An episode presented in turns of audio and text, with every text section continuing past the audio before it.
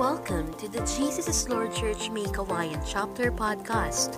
Listen to the Word of God through anointed and remarkable preachings during worship and healing services.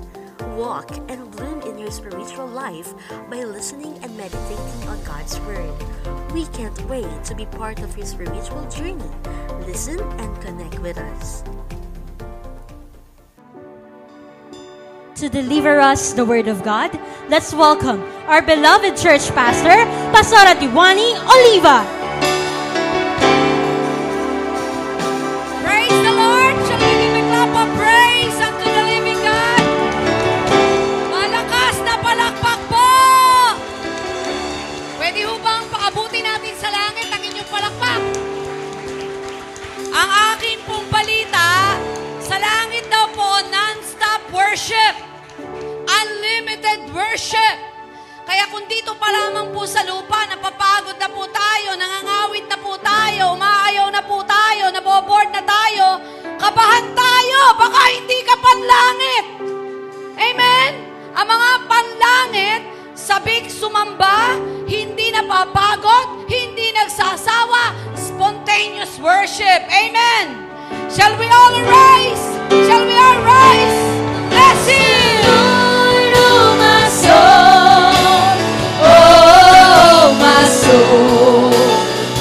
Let us worship the King. Sing like never before. Oh my soul, I worship your Lord. Give your best shot of worship. Bless the Lord, oh my soul. Oh my soul, worship His soul.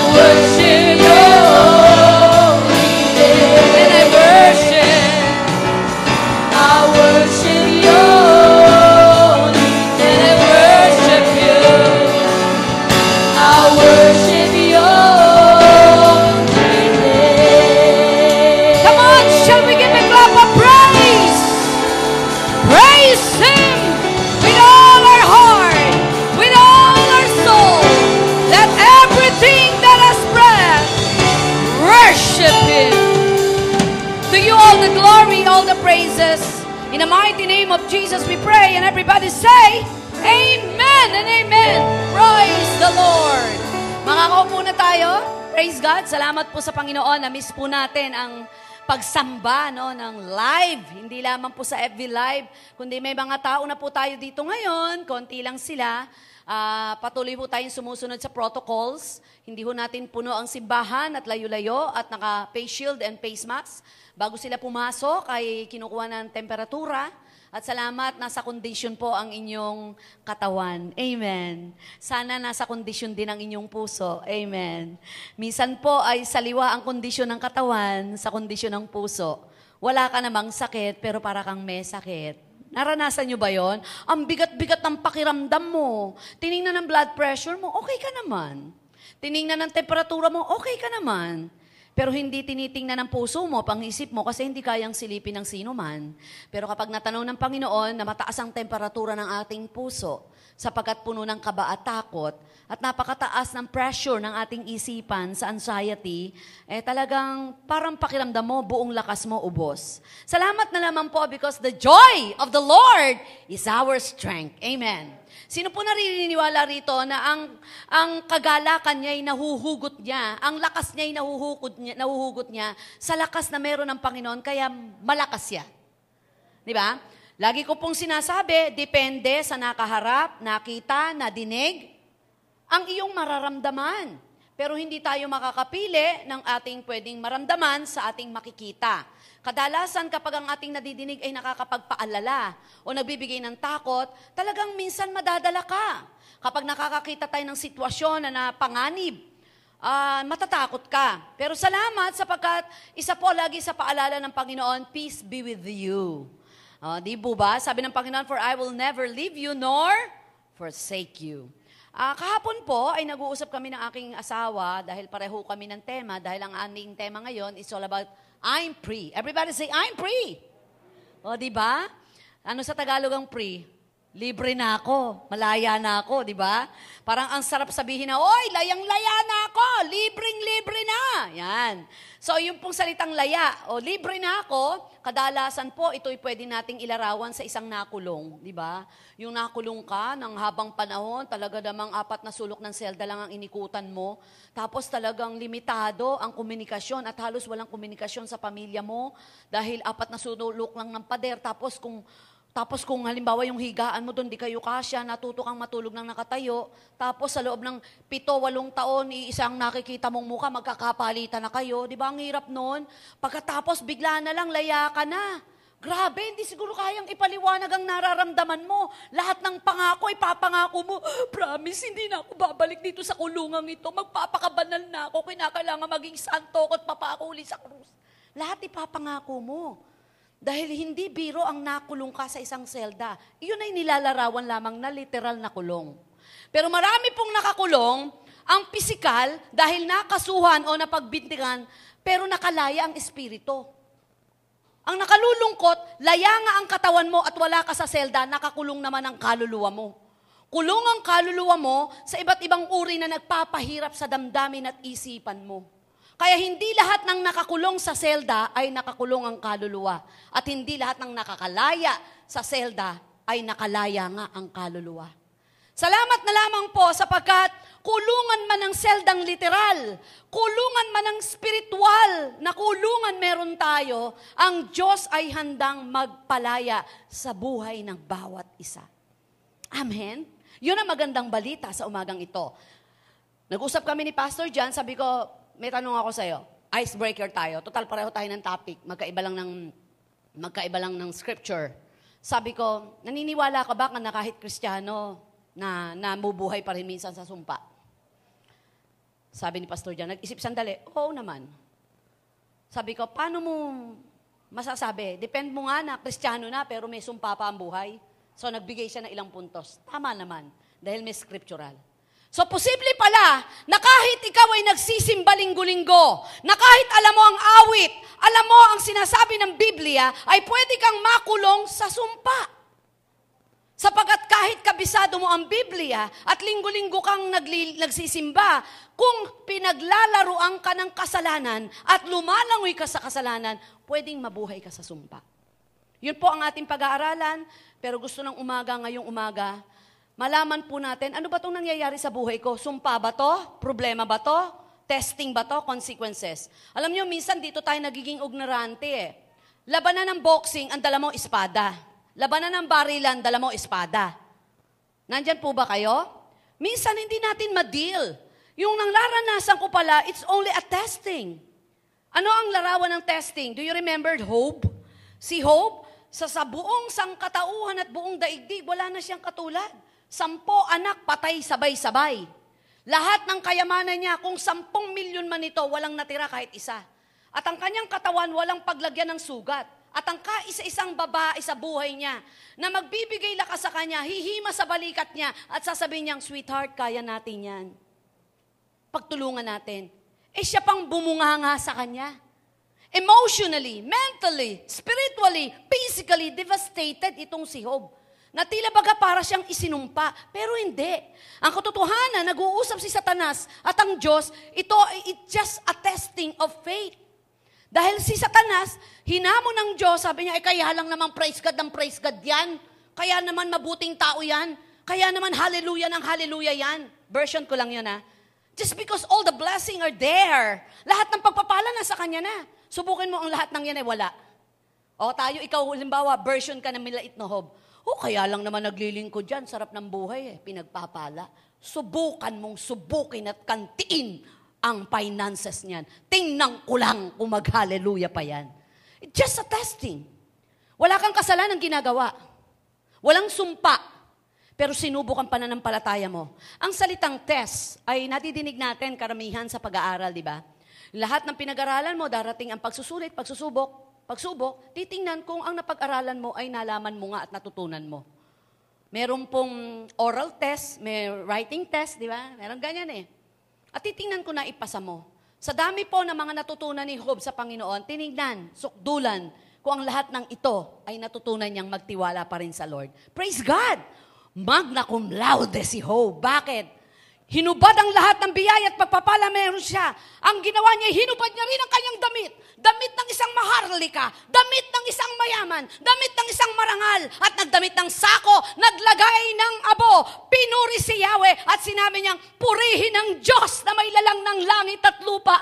Hubad akong isinilang, hubad akong babalik sa Diyos. At sinabi ng Bible, at hindi nagkasala si Job. Magna cum laude, summa cum laude, cum laude, hallelujah! Sino ho rito cum laude sa testing? Nandyan po ba kayo? Tingnan mo yung katabi mo, mukhang summa cum laude ba sa testing? O magna cum laude sa boxing, backsliding? Our topic for today, it's all about freedom from curses. Example of curses, ano nga ba ang naglalarawan ng curses at problem? At consequences. Nag-iisa lamang po si Jonah. Do you remember Jonah? Kilala mo si Jonah? Sure? Sino si Jonah? Si Jonah, yung nilunok ng isda. Abe, may nabalitaan ba kayo? Na may nilulunok ng isda bukod kay Jonah? Ikaw ang lumunun sa isda. Okay? Nag-iisa siya. So bakit siya nilulunok ng isda? Consequences. Sumuway sa utos ng Diyos. Malinaw ang utos ng Diyos. Very specific. Pumunta ka ng Ninive, nagpunta ng Tarsis. Consequences. Nasa gitna ng dagat, akala niya, matatakasan niya ang tawag ng Diyos. Ano ginawa ng Panginoon? Nagkaroon ng dilubyo at siya ay itinhapon at kinuha siya ng isda ilang araw sa loob ng tiyan ng isda. That is consequences. Kapag tayo ay nag-disobey sa kalooban ng Diyos, kapag po tayo'y umalis sa gitna ng kalooban ng Diyos, you will experience consequences. Halos magkapareho ang problem. Kaya ka nagkaproblema kasi pinasok mo, alam mo nang mali, pinasok mo pa. Very specific lang ang consequences. Ang consequences kasi ay sumuway ka, inuto, sumuway ka. Ito pong problem ay talagang alam mo nang mali, yan, iniba lang siguro ang sentence, eh pinasok mo pa rin, kaya nagkaproblema ka. Iba ang testing. Ang testing, wala kang ginagawa. Nagpapatuloy ka kay Lord. Kung kailan nagpapakatino ka, bakit ganun? Parang ang daming nangyayari. It's just only a testing. Tinitingnan kung genuine ang iyong pagmamahal sa Diyos. But how about the curse? Anong kaibahan ng curse? So ito po yung ating pag-aaralan. Our passage is makikita sa Deuteronomy twenty-eight, fifteen to sixteen, Deuteronomy thirty, verse nineteen, pero magko-concentrate ako sa Galatians chapter three, verse thirteen to fourteen says, Christ redeemed us from the curse of the law by becoming a curse for us, for it is written, Cursed is everyone who is hung on a tree. He redeemed us in order that the blessing given to Abraham might come to the Gentiles through Christ Jesus, so that by faith we might receive the promise of the Spirit. Tagalogin ko po. Tinubos tayo ni Kristo mula sa sumpa ng kautusan nang siya'y isinumpa para sa atin. Sapagkat nasusulat, isinumpa ang bawat binibitay sa punong kahoy. Ginawa ito ni Kristo upang ang mga pagpapalang ipinangako. Uulitin ko po. Ginawa ito ni Kristo upang ang mga pagpapalang ipinangako ng Diyos kay Abraham ay makamtan din ng mga Hentil sa pamamagitan ni Kristo Jesus. At sa pamamagitan ng pananalig ay matanggap natin ang Espiritong ipinang- pinangako ng Diyos. Diyos mong bahalang magpala sa pagkabasa ng kanyang salita. Curse, what is that? Ano nga ba yung curse? It is very common Oriental practice. Sumpa, an oath, opposite of bless. Napakasimple lang. Mag, maglanding tayo sa number three. It is opposite of bless. Pinagpapala ka, baliktad.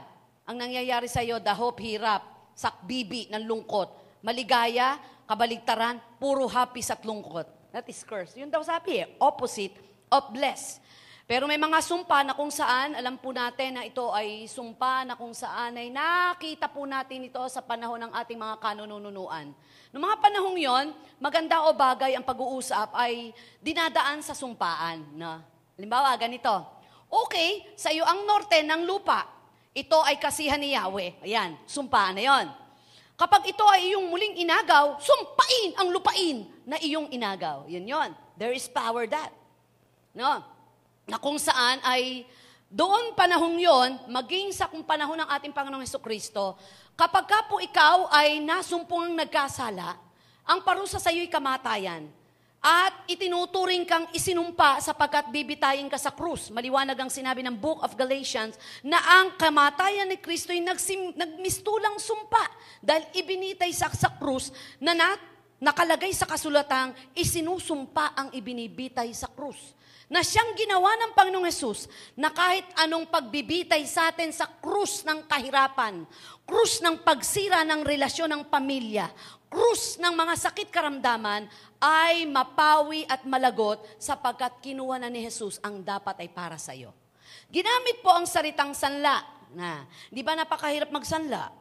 Kapag nagsanla ka, ay ito ang napag-usapan nyo ng pagkakasanla, yung value, tinaya, at ito ang sabi, ito ang halaga ng pagkakasanla. Pag kinuha mo na po, bawas na. Bakit? Kinuha na ang interes.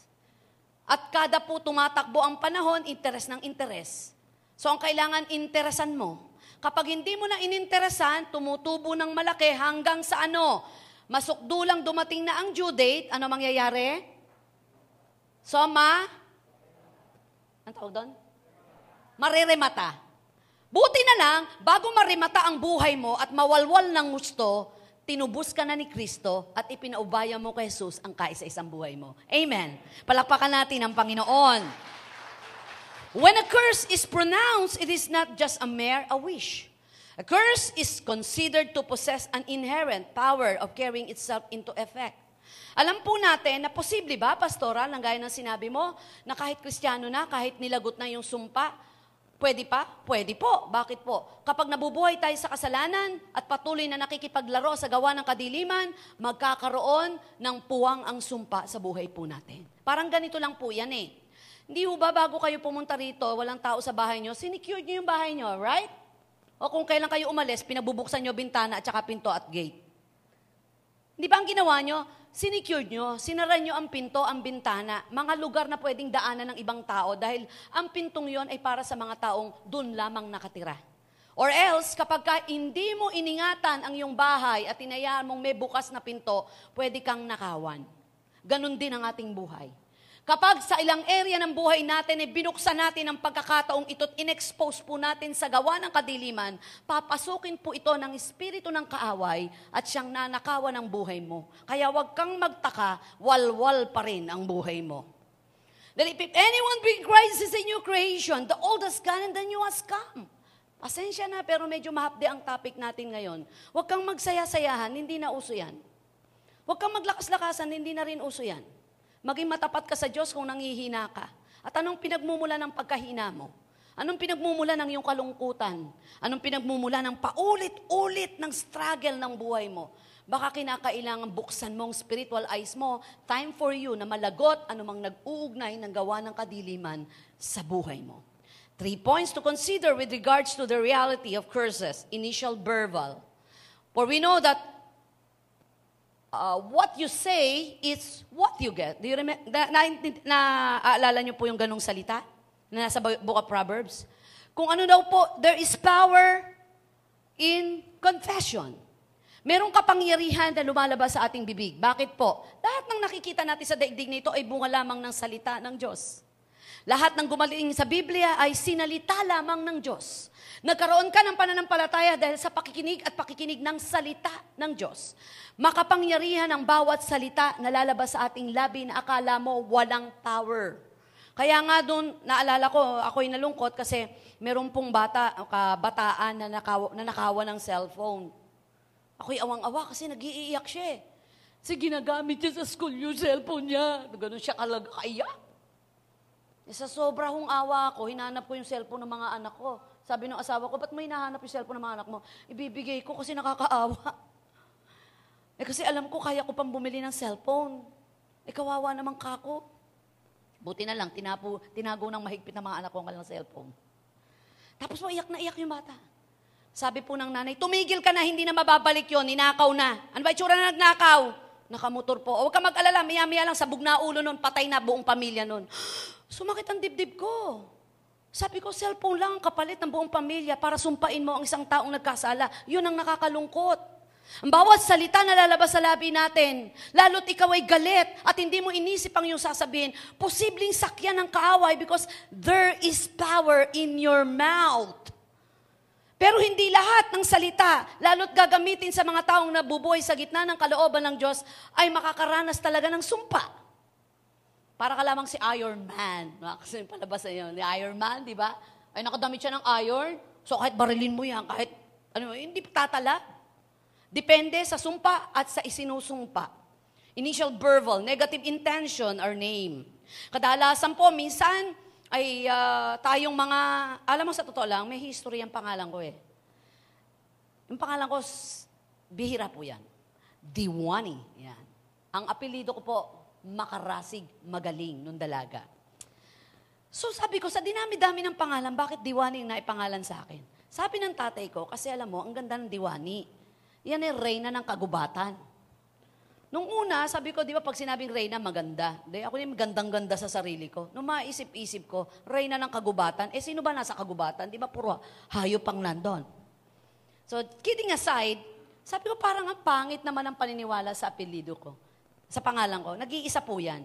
At minsan po, nung ako po medyo dalaga, dalaga pa ako noon, may lumapit sa akin, sabi niya, Pastora, pag nanganak, nanganak po ako at babae, pwede ho ba ang ipangalan ko, pangalan niyo?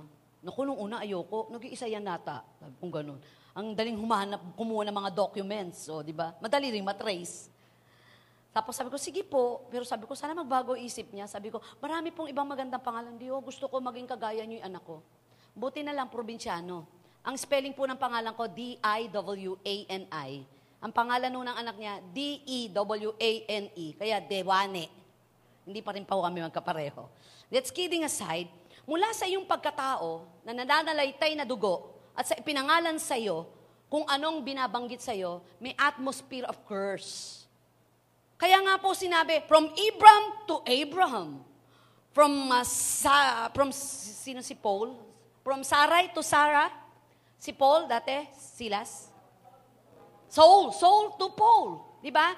Nung na-convert sila, nung na-transform sila, nung nagkaroon ng breakthrough, nung nagkaroon ng breaking, nagkaroon pati yung name nila ng blessing. Kaya yung Abraham, hindi pa ho siya, uh, hindi po siya, hindi pa ho siya binibless ng super duper ni Lord. Naging Abraham nung tinanggap niya yung promises ng Lord. Kaya nga dito sa Book of Hebrews, uh, kaya dito sa Bible, sabi rito, tanggapin niyo ang pagpapalang ipinangako kay Abraham. Ano ba meron ng pagpapalang meron si Abraham? Abraham, tumingin ka sa buhangin, tumingin ka sa dagat, nakita mo ba buhangin? Ganyang karami ang pagpapala mo. Tumingin ka sa langit, nakita mo ba ang bituin? Ganyang karami ang biyaya mo. It depends on supernatural powers to make them happen. Kaya nga minsan may mga dedication tayo, di ba? Ide-dedicate yung bahay, ide-dedicate yung lupa. Kasi minsan may history yung lupa na yun. Tapos na, pero yung atmosphere still alive, awake. Kaya nung napunta po ako ng Israel, grabe, ang tindi ng atmosphere. Bumababa pa lang yung eroplano sa Tel Aviv. You, you, nai-experience mo na yung overwhelming Spirit of God. Nung ipinakita na yun yung Golgotha, nararamdaman mo yung lungkot na kung saan ay doon namatay si Kristo. Nung pumunta ka ng Bethlehem, kahit hindi pa yun mismo yung lugar, Bethlehem, malak, malaking lugar doon sa Bethlehem, ay nararamdaman mo na yung rejoicing because of the atmosphere still there.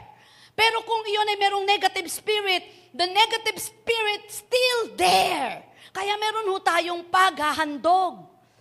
Ang mga anak natin na inihahandog natin, bakit? Bakit? Saan galing lahi yan? Ang daming ipamamana, my God, pinamana mo rayuma.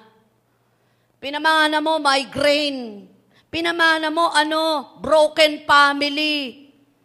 Ano, pamamana mo, the hope. Sabi nung isang nakilala ko, sabi niya, alam niyo po, wala hong mayaman sa lahi namin. Lahi ho namin mahihirap. Eh, ba't mo tinanggap? Meron kang kakayanan na lahat ng sumpat, inilalagay ng kaaway, ay huwag mong hayaan na pumasok sa buhay mo. May karapatan kang tumanggi. Eh, ang problema, tayo mga Kristiyano, tinanggap na natin. Namatay ang lolo ko sa cancer, namatay ang tatay ko, kaya alam ko susunod, ang ikamamatay ko, cancer din. Lahi na kami ng mahirap, lahi kami ng broken family, kaya bukas makalawa, broken din kami. Binigyan ka ng karapatan at kalakasan ng Diyos na ang lahat ng sumpang nananalatay sa iyo na binitawan ng kaaway ay kalasin ng Diyos sapagkat namatay siya sa krus ng Kalbaryo upang palayain ka. Amen! Depend on the supernatural. Proverbs twenty-six verse two, like a fluttering sparrow or their dirting swallow and undeserved curse does not come to rest. Ang sumpang di nararapat ay hindi tatalab. Tulad lang ito ng ibong di dumadapo at lilipad-lipad. Kaya kung ikaw ay nasa gitna ng kalooban ng Diyos, ibinibigay mo ang buhay mo sa Panginoon, sensitibo ka kung anong nais ng Lord, hindi tatalab sa'yo anumang sumpa ng kaaway. Sabi po ng ilang mga eksperto sa pananalangin, sabi niya, kung tayo daw ay nagdarasal, Sa, sa pinakamaagang oras na kung saan iniaalay mo ang iyong lakas, inuunahan ka na daw ng demonyo. Sabi ng ilang mga nag-aaral sa pananalangin, kung kailan daw generally, universally, universal na yung tao po'y natutulog ng may malalim na pagtulog, doon gumagalaw ang kaaway. Sabi nila, ang deep sleep daw ay nagaganap ng between twelve a.m. to three a.m. Mostly sa Pilipinas. Dahil meron kang deep sleep, malalim na tulog at pagkahimbing, dahil yun na yung kalaliman ng tulog mo, diyan naman nagsusumpa ang kaaway. Kung ang mga anghel sa kalangitan ay binabantayan ka, and rejoicing, nag-i-intercede ang mga anghel at sinasabing, bless them, Father. Nag-i-intercede din ang mga demonyo at sinasabing, I curse them, I curse them. Because the devil and his demons ay laging nandiyan sa impakawid. North, South, East, and West ay merong itinalaga ang si Satanas na demonyo para nakawan tayo ng peace of mind and joy. Our carnal nature which cooperates with the cause. Hindi lamang ang gawa ng kadiliman o ang mga demonyo sa impyerno ay nag-ahunan para lamang sumpay ng ating kabuhayan at ang ating buhay, kundi tayo mismo yung ating mga carnal na pamumuhay. Kapag tayo nag-engage, yan, sige, dood pa more ng mga porno. M L pa more. M L sa umaga, M L sa tanghali, M L sa gabi. Hanggang hindi mo namamalayan. Attach ka na, det- hindi ka makadetach.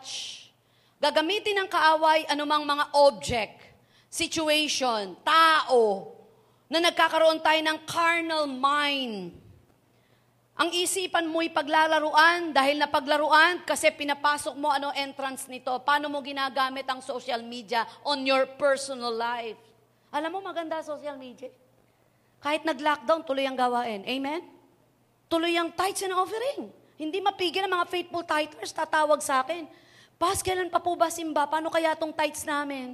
Pwede ho ba namin iabot? Ano po ba bank account ng G I L? Grabe, di ba? O, napigil ba? Hindi. May social media. Katunayan, iilan kami ngayon, pero libo-libo ang nanonood ngayon. Pumalakpak nga po, emoji, doon po sa mga nasa F V, at kayo pumalakpak ng live. Praise God! Amen? And because of this, God gave them over to shameful lust. Even their women exchanged natural sexual relation for unnatural ones. Yun yung sinabo sa Romans chapter one, verse eighteen to thirty-two. Dahil ang mali, ginawa mong tama, alam mo mang hindi dapat, ginawa mo, ibinaba ng Diyos ang mga rapat mong gawin upang ikay pagpalain, parang Deuteronomy twenty-eight, pero mas pinili mo ang kasalanan. Of course, nandun yung carnal desire, carnal thoughts, papasok ang curse. Yun yung sinabi ko po sa inyo. Kahit gano'ng kaganda ang bahay mo, pero pag hinayaan mong bukas, di ba secured mo? Secured mo yung Christian life mo. Hindi, kipapup- hindi mo itataya ang buhay mo sa mga lugar na alam mong ikakapahamak mo. Hindi mo isusugal. Hindi mo itetest ang sarili mo. Tingnan ko nga kung malakas ako. Dahil hindi tines. Hindi tines ni Joseph ang sarili niya sa magandang babaeng, sige, titigan tayo, tingnan natin, matira matibay. Hindi. Tinakbuhan niya yung magandang babae. Tumakbo siya sa tukso, hindi niya sinabing, tukso, layuan mo ako. Si David, ano nangyari? Pinapasok niya ang tukso. Kaya nagkaroon ng curse ang pamilya niya. Hindi lamang curse, kundi consequences. Larawan ng curse, alam naman po natin yun eh, di po ba? Dahil po sa Bible, ay nung magkasala ang unang tao, ay nagkaroon ng sumpa. But take note, hindi kailanman sinumpa ng Diyos ang tao. Didiin natin yan. Walang sumpa ang naganap na sinumpa ng Diyos ang tao nang magkasala ang tao. Ang sinumpa niya, lupain. Ninawin po natin yan sa Book of Genesis. Sa Book of Genesis, Genesis three, verse fourteen to fifteen, the serpent shall eat dust. Dahil ang una niyang sinumpa ay walang iba, kundi ang ahas, si Satanas. There shall be an, be an enmity between the seed of the woman of the devil. God cursed the serpent. God cursed the serpent, not the woman. God cursed the ground, not Adam, the ground. Sinumpa ng Diyos ang lupain. Lupain represent the earth, daigdig, mundo. Kaya may sumpa ang mundo dahil nagkasala ang tao na dapat sana ini-enjoy ang kanyang creation. Mantakin mo, ikaw na kung saan ay binago ni Kristo ay nabubuhay sa makasalanang mundo na puno ng sumpa. Paano ka liligaya? Kaya merong dalisay na pagpapala. You can enjoy life with full of blessing like Abraham's blessing. Dahil ang pagpapalang galing sa Diyos ay walang halong kabalisahan. Pwede kang um, humiga sa water bread, gaya ng mga tao sa sanlibutan na ginawa ang yaman sa sariling lakas at ng benggansa ng kapwa, pero ikaw, kinuha mo ang pagpapala sa puso at kalooban ng Diyos, kaya nakakahiga ka sa water bed. Nakakapunta ka sa iba't ibang bansa at namamahinga ka, nagko, nabe-bless ka, nagsho-shopping ka, kinuha mo ang lahat ng yon because nasa gitna ka ng kalooban ng Diyos. Hindi ka nagsha-shopping sa ibang bansa kasi ano, may mga iniskam kang tao. Dahil ikaw ay nasa gitna ng kalooban ng Diyos. Kaya ang daigdig na ito ay may mga sumpa. Kaya kung hindi tayo mamumuhay sa gitna ng kalooban ng Diyos, mahahawa tayo sa sumpang namamayani sa daigdig na ito. What about curses pronounced by God? Curse was upon the serpent. Curse was not directly leveled man, but the ground. Di ba kahit galit ka nga sa anak mo, kahit anong tigas ng ulo ng anak mo, hindi mo talaga maibigay ng todo galit mo, pigil na pigil ka. Tayo kahit na dumating sa punto ng buhay natin, na sobra-sobra na ang pagsuway natin, hindi tayo magawang sumpain ng Diyos. In fact, God immediately provided a way out dahil may sumpa ang daigdig, sinumpa ang lupain, may kahirapan na magaganap dahil sa unang pagsaway ng tao. Ano ginawa ng Lord? God immediately provided a way out, Messianic provision was made. Jesus would crush the head of the devil. Hebrews chapter two verse fourteen to fifteen said, when Jesus died, he broke the band of death and the one with the power of death, the devil. Hence, we are free from any control the devil has over our lives. Hindi niya hinayaan na tayo po ay ano, manatili sa sumpa. Ilang puntos lang. How is the curse broken? Eh, pastora, naramdam, nakita ko yung pamilya ko nabubuhay sa genetic ties. May sumpa yung pamilya ko. I belong to the broken family. At ngayon, broken family ako. Yung anak ko, paano na? Baka ma-broken family. Christ redeem us from it. Number one, Christ redeem us from it. Ephesians one verse seven, in Him we have redemption through this blood, the forgiveness of sin in accordance with the riches of God's grace. Ikaw na nakakaalam ngayon kung anong sitwasyon ng iyong lahi at sitwasyon mo, naging malinaw sa iyong lahat at hindi mo na ito papayagang maisalin pa sa iyong lahi. Amen! Alangan mga anak, may ayos ka dyan. Broken family tayo, kaya dapat broken ka rin. Hindi! Ilalaban mo yon. Babantayan mo ng panalangin. Ako po, alam mo, sa totoo lang, i-reveal ko. Dalaga pa lang po ako, at nung magkaasawa ko, at hindi pa po ako nabubuntis, ipinanalangin ko na po ang tamang lalaking ibibigay ng Diyos sa mga anak ko kung babae. At tamang babae kung lalaki. Dahil hindi ko pa alam ang kasira, kasar, kasarian eh. Sabi ko, Lord, kung babae man ang magiging mga anak ko, bigay mo ang mga tamang lalaki. Pero yung tamang lalaking yon, hindi ako nag-specific. Dapat maganda sweldo, matalino, may bahay lupa agad. Hindi iyon ang kahulugan ng tama. Dahil kapag ang isang tao ay may pagkakilala sa Diyos at pinipilit mabuhay sa kalooban ng Diyos, tamang tao yon. Kapag nasa tamang tao ka, lagi kang may tamang biyaya. At kapag may tamang biyaya, laging nasa tamang panahon ang pagpapala. Amen! Palakpakan natin si Lord. Amen! Sabi niya, Christ redeem us from it. Tinubos na tayo. Kaya ikaw bilang magulang, ikaw na nakakapakinig ng salita ng Diyos, huwag kang pumayag na ang sumpa ng kaaway mula sa iyong lahi, papunta sa iyong personal na buhay, ay maisalin pa o magpatuloy pa. We have the power and authority. Amen. Meron tayong kapangyarihan. Meron tayong kakayanang sawayin anumang gawa ng kadiliman. Dahil mas mataas ang kapangyarihang meron ka maging sa mga anghel. Hindi mo ka-level ang mga anghel, sinabi ng Book of Psalms. Ikaw yung precious, marvelous creation by, of God. Ikaw yung pinaka-obra maestra ng Diyos. Kaya ang gusto ng Diyos ay maingatan ang kaisa-isang buhay na ito. Ikalawa po, the blessing of Abraham. Pakinggan niyo mabuti ito, matatapos na po ako. Genesis chapter twelve verse two to three. I will make you into a great nation, and I will bless you. I will make your name great, and you will be a blessing. I will bless those who bless you, and whoever curses you, I will curse, and all peoples on earth will be blessed through you. Palakpakan natin si Lord. Kinikilig ako yata ako doon. Favorite ko yon. Babaybayin ko ha. In Genesis chapter twelve, God said that He will make Abraham into a great nation. Right? Right? So, the Hebrew word for nation is ethnos, meaning people, groups, community. By way of application, we will be a great people, a great church. The blessing are also on the individual for each of us to claim. Verse two, I will bless you. I will bless you, that is individual. I will bless you. Claim it, I will bless you. Sabi ng Biblia, upang matanggap nyo ang pagpapalang ipinangako kay Abraham. Abraham blessing is unlimited, limitless. Hindi pwedeng kontrole ng pandemya ang pagpapalang meron si Abraham. Hindi apektado ng lockdown ang pagpapala ni Abraham. Yun ang pangako ng Diyos dahil galing tayo sa lahi ni Abraham. Si Jesus ay galing sa lahi ni Abraham. And we are all the children of God. Lahi ng pinagpala, hindi lahi ng sinumpa. Amen! Palakpakan natin ang Lord. Hallelujah! I will bless you. Namnamin po natin, ha? Make your name great. Ano ibig sabihin nito? Honor, reputation, and character.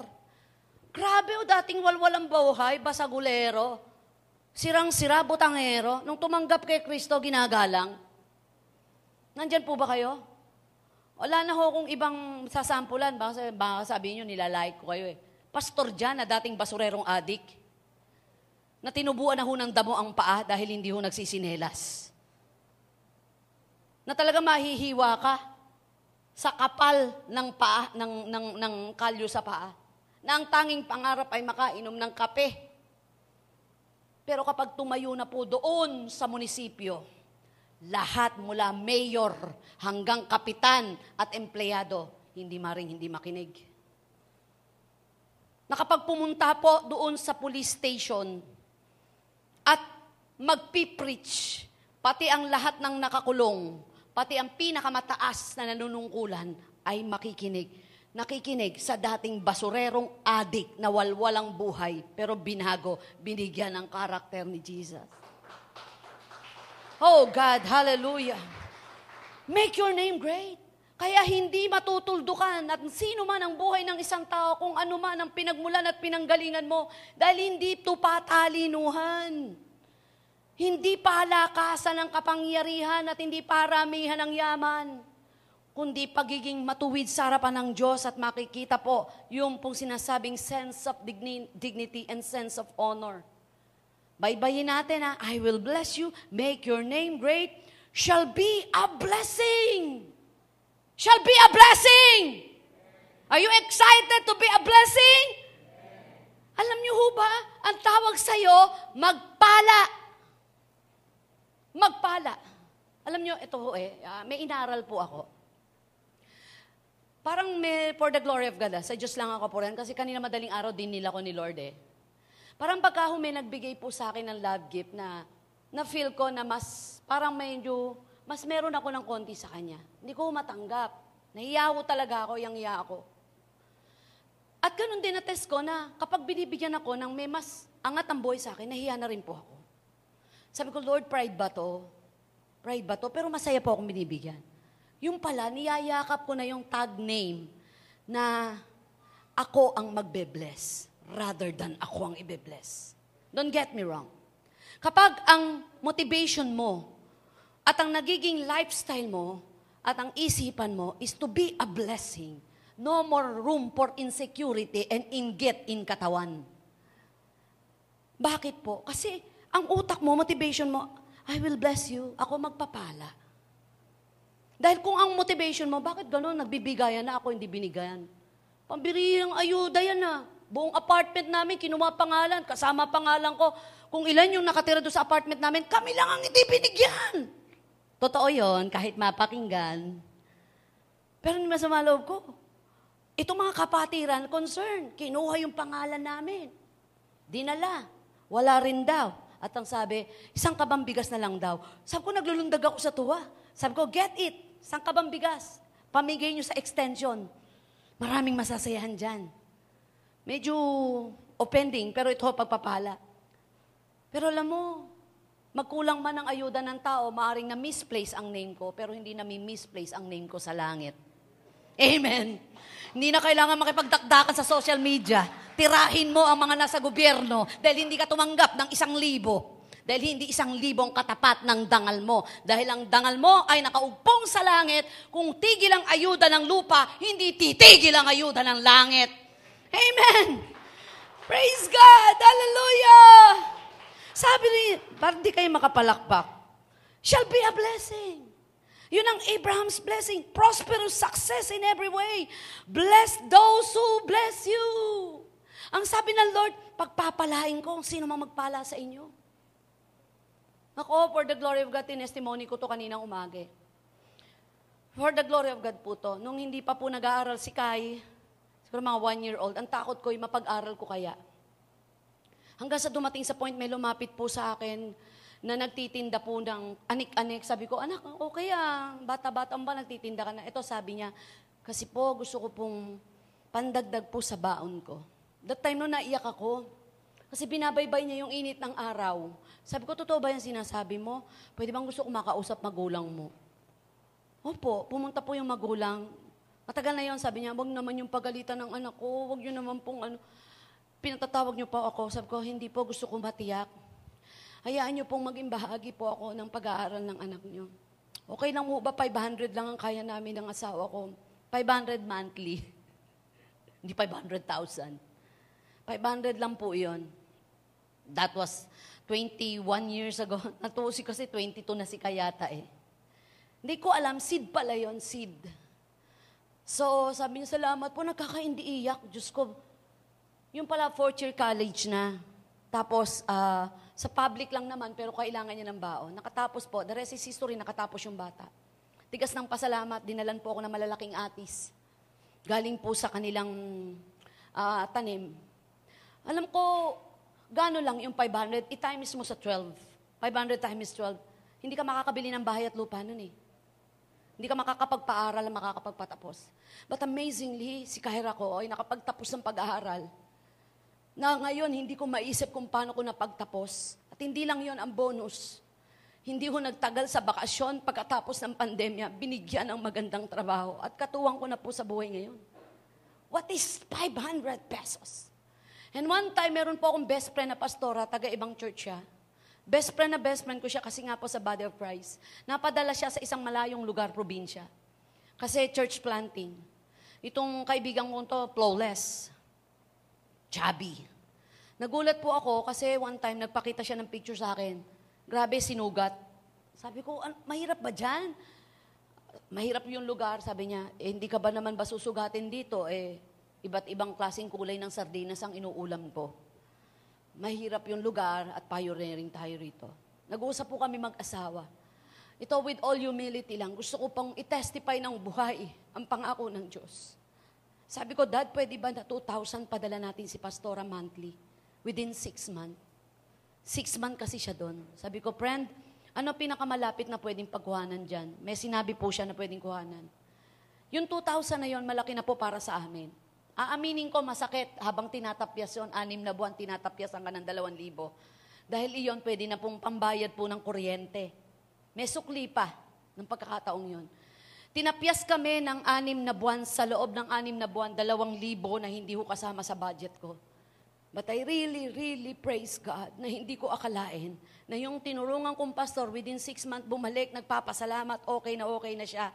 And thank God, sa J I L na pinaglilingkuran ko, na pinaglagyan ako ng Panginoon, hindi ko akalain na lalaki ng ganito. Palakpakan po natin ang Panginoon. What you sow is what you get. Si Abraham, ang ginawa niya ay nagtanim siya ng pananampalataya sa Panginoon. The rest is history. Walang pagpapala sa buhay ni Abraham na nanakaw ng kaaway. Amen po ba? Pwede bang palakpakan natin ang Panginoon? In you, all the families of the earth will be blessed. Will be blessed. Ang lahi ni Abraham ay pagpapalain. Bless those who bless you. People around us, us will be blessed. Ito, masakit. Ayoko sanang ituro eh. I will curse him who curse you. Sa lahat ng mga nananakit sa atin, sumusugat sa atin, wag naman ho natin masyadong karire na bahala si Lord, susugatan ka rin niya. Minsan, matik na po yun eh. Dapat nga po, ang ipag-pray natin, Lord, i-bless mo sila. Hindi nila alam ang kanilang ginagawa. Dahil si Jesus, yon ang sinigaw doon sa krus ng Kalbaryo bago siya mamatay. Tingnan po natin na, yung salitang bless, binangit to eh. The blessing of Abraham is, is in our hand. Nasa kamay na po natin. Alala ko po, meron pong isang illustre, meron pong isang kwento, meron pong isang tao na bumili ng ticket, sumakay po ng barko. Depende po pala kung anong ticket ang binili mo. Pag yung ticket na binili mo, complete bill, so meron pong dining doon na kung saan pwede ka nang kumain, i breakfast, lunch, dinner. Pero yung ticket mo, kung halimbawa, sa'yo na yung food, magbaon ka na lang, o kaya kung wala kang baon, ay magugutom ka or else bibili ka, mahalang bilihin. So one time, ay uh, meron pong isang tao na every lunch, every dinner, tinitingnan niya po yung, di- yung dining, daming pagkain, eat all you can. Pagkatapos po ay babalik na siya sa kwarto. So napansin po yun ng staff kasi nandun siya tapos babalik. Sabi niya, may problema po ba? Ba't di ho kayo pumapasok? Sabi niya, mangyari ano, uh, ang ticket ko ay ticket lang na pamasahe. Sumakay lang ng barko. Hindi kasama sa ticket ko, ang ticket ng pagkain. Alam niyo mga kapatid, ang ticket natin papuntang heaven na nandito tayo sa lupa, all expenses paid. Ang ticket mo, hindi lamang pangkaligtasan ng kaluluwa, kundi ang ticket mo'y pakainin ka habang nabubuhay sa daigdig na ito. God will supply all your needs according to His riches and glory. Come on, Philippians four nineteen. May meal ticket ka, health ticket. I remember, may parang unfair, kundi ko te-testimony, dahil niluto kita kaninang umaga.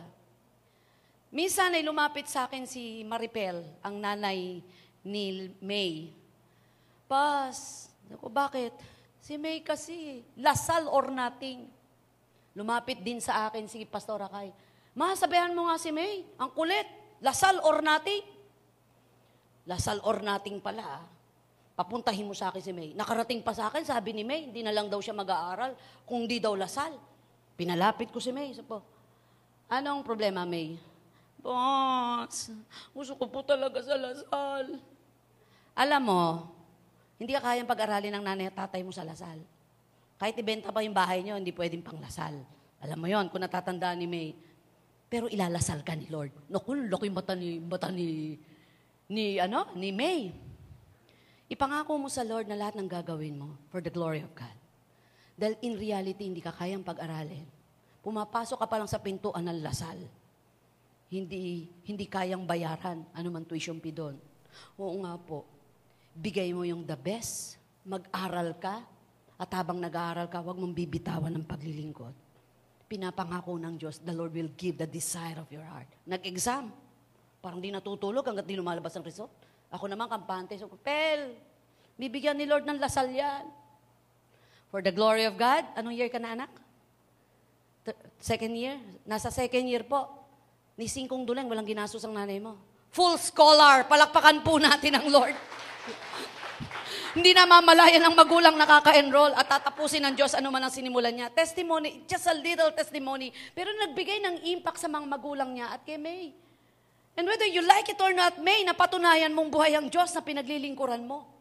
Dahil meron tayong Abraham's blessing.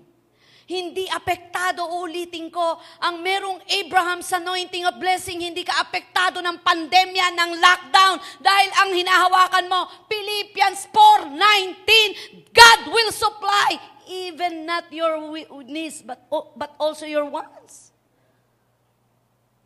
Ayoko sana kasi F V Live, pero may, nagtest, may nagsabi sa akin. Meron daw nagsabi-sabi niya, oh, maniwala ako kay Pastora Diwani yung bahay. Hindi ako naniwala.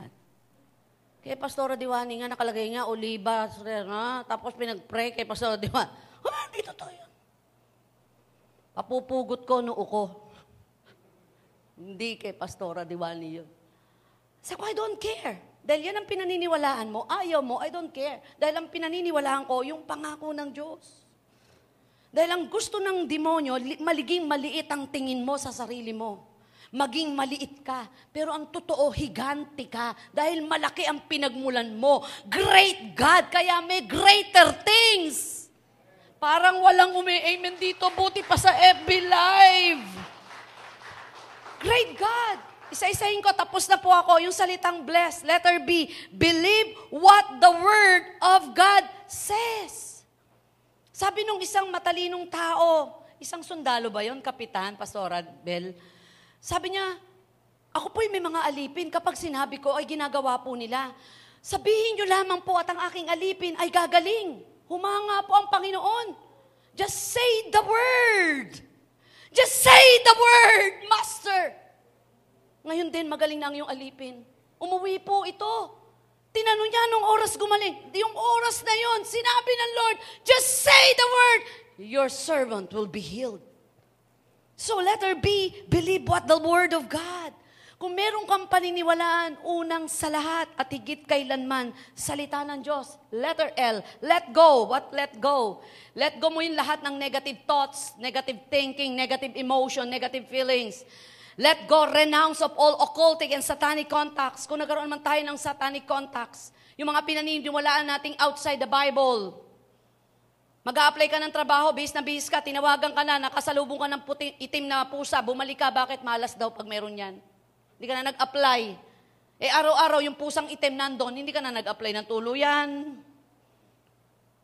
Kasal na kasal ka na, inunahan ka ni Bunso, yung Bunso forty, ikaw fifty. Ayaw kayo pakasal, bakit? Sukob.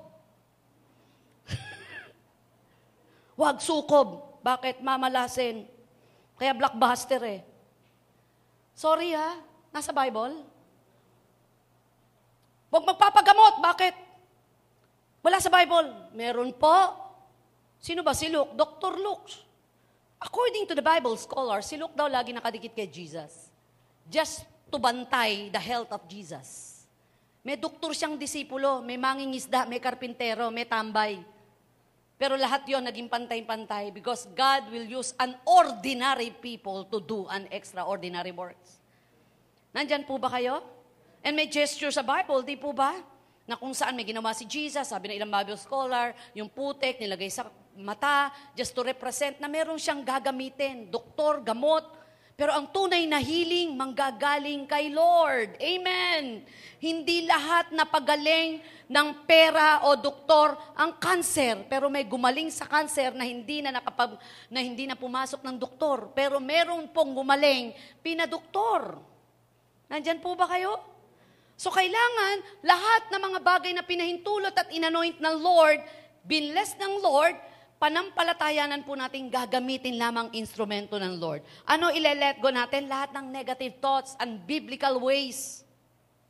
E, exonerate. Na ibig sabihin, mapuno po tayo ng pagpapatawad. Lumawak ang ating puso na laging bukas.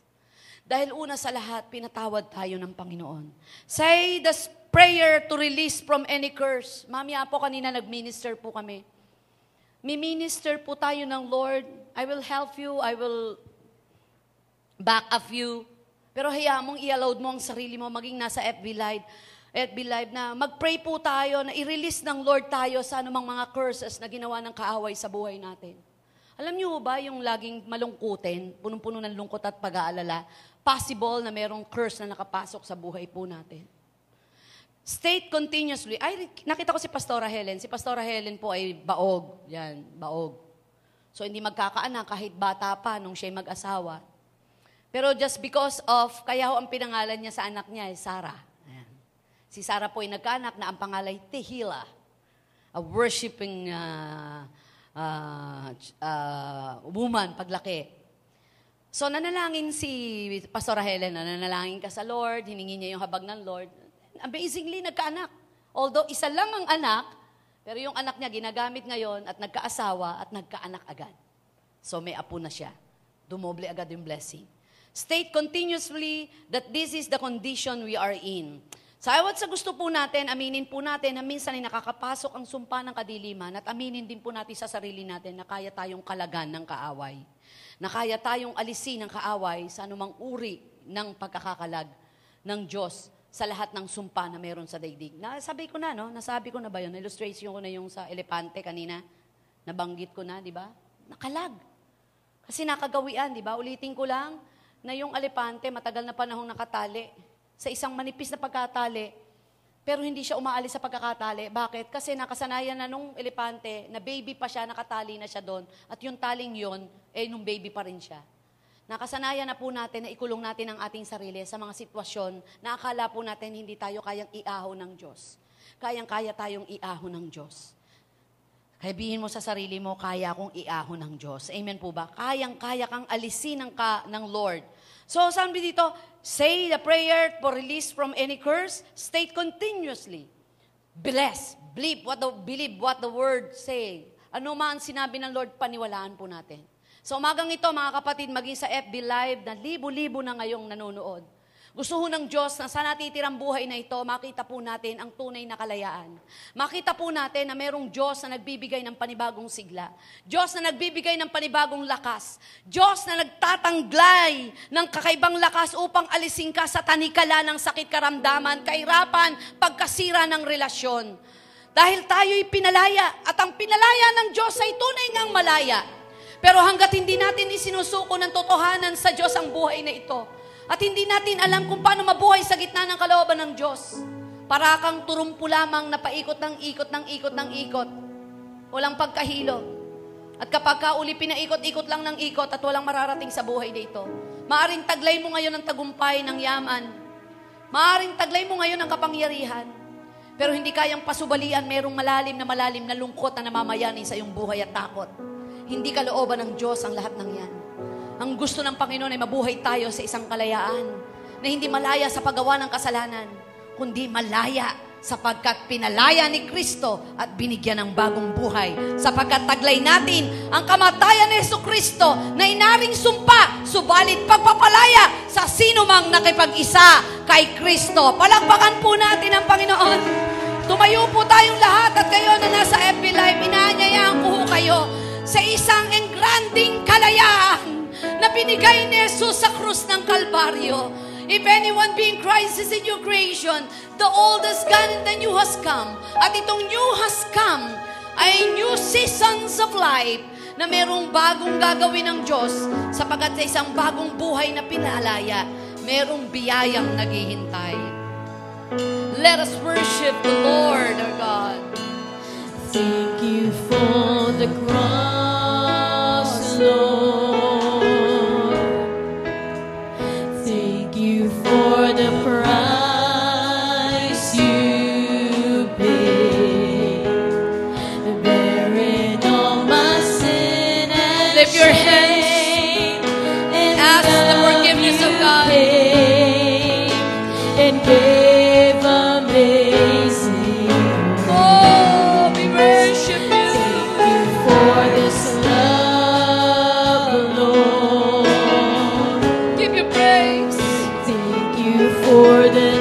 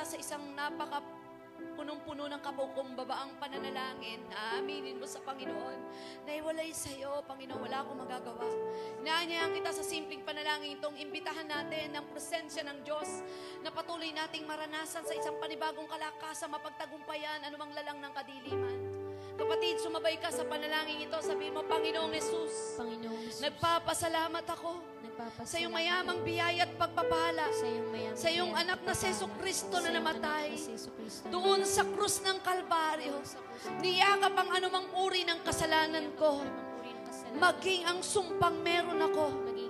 Panginoong Hesus, patawarin mo po ako sa lahat ng aking kasalanan. Maghari ka sa buhay ko. Ikaw ang maging Panginoon at tagapagligtas ng aking buhay. Sa pangalan ni Hesus, nananampalataya ako na si Hesus ang Panginoon at tagapagligtas ng aking buhay. Sa pangalan ni Hesus. Ako na lang po mananalangin. Ilagay niyo po ang inyong kamay sa bahagi ng inyong puso. Sa oras pong ito, Ama, sa ngalan ni Hesukristo naming tagapagligtas, sa kapangyarihan ng banal na Espiritong nasa aming kalagitnaan, at sa aming amang dakila sa kalangitan na binigay ang kanyang anak, anumang sumpa ng inilagay ng kaaway sa aming tahanan, sa aming pamilya, sa aming ikinabubuhay, pinuputol namin ang sumpang iyon sa pangalan ni Hesus. We bind all the curses and we cut all the curses in the mighty name of Jesus. Ang lahat ng sumpa ng kahirapan, maagang kamatayan, pagkasira ng pamilya, sakit karamdaman, anumang mga pagkadukha, maging ang pagkabaog, espiritual, physical, pinawawala namin ang bisa sa pangalan ni Hesus, sa pangalan ni Hesus. Taas po natin ang ating kamay. Tanggapin po natin ang kalayaan. Pinalaya kami ni Hesus. Sa mga latay mo'y kami pinalaya. Sa kapangyarihan mo, kami binigyan ng biyaya. Sa pagpapala ng langit, kami bukod-tanging pinagpala. Salamat po, dakilang Diyos. Binabalik kong lahat ng papuri, pasasalamat, kalawalatian sa dakilang ngalan ni Hesus. Lahat po'y magsabi ng Amen, Amen.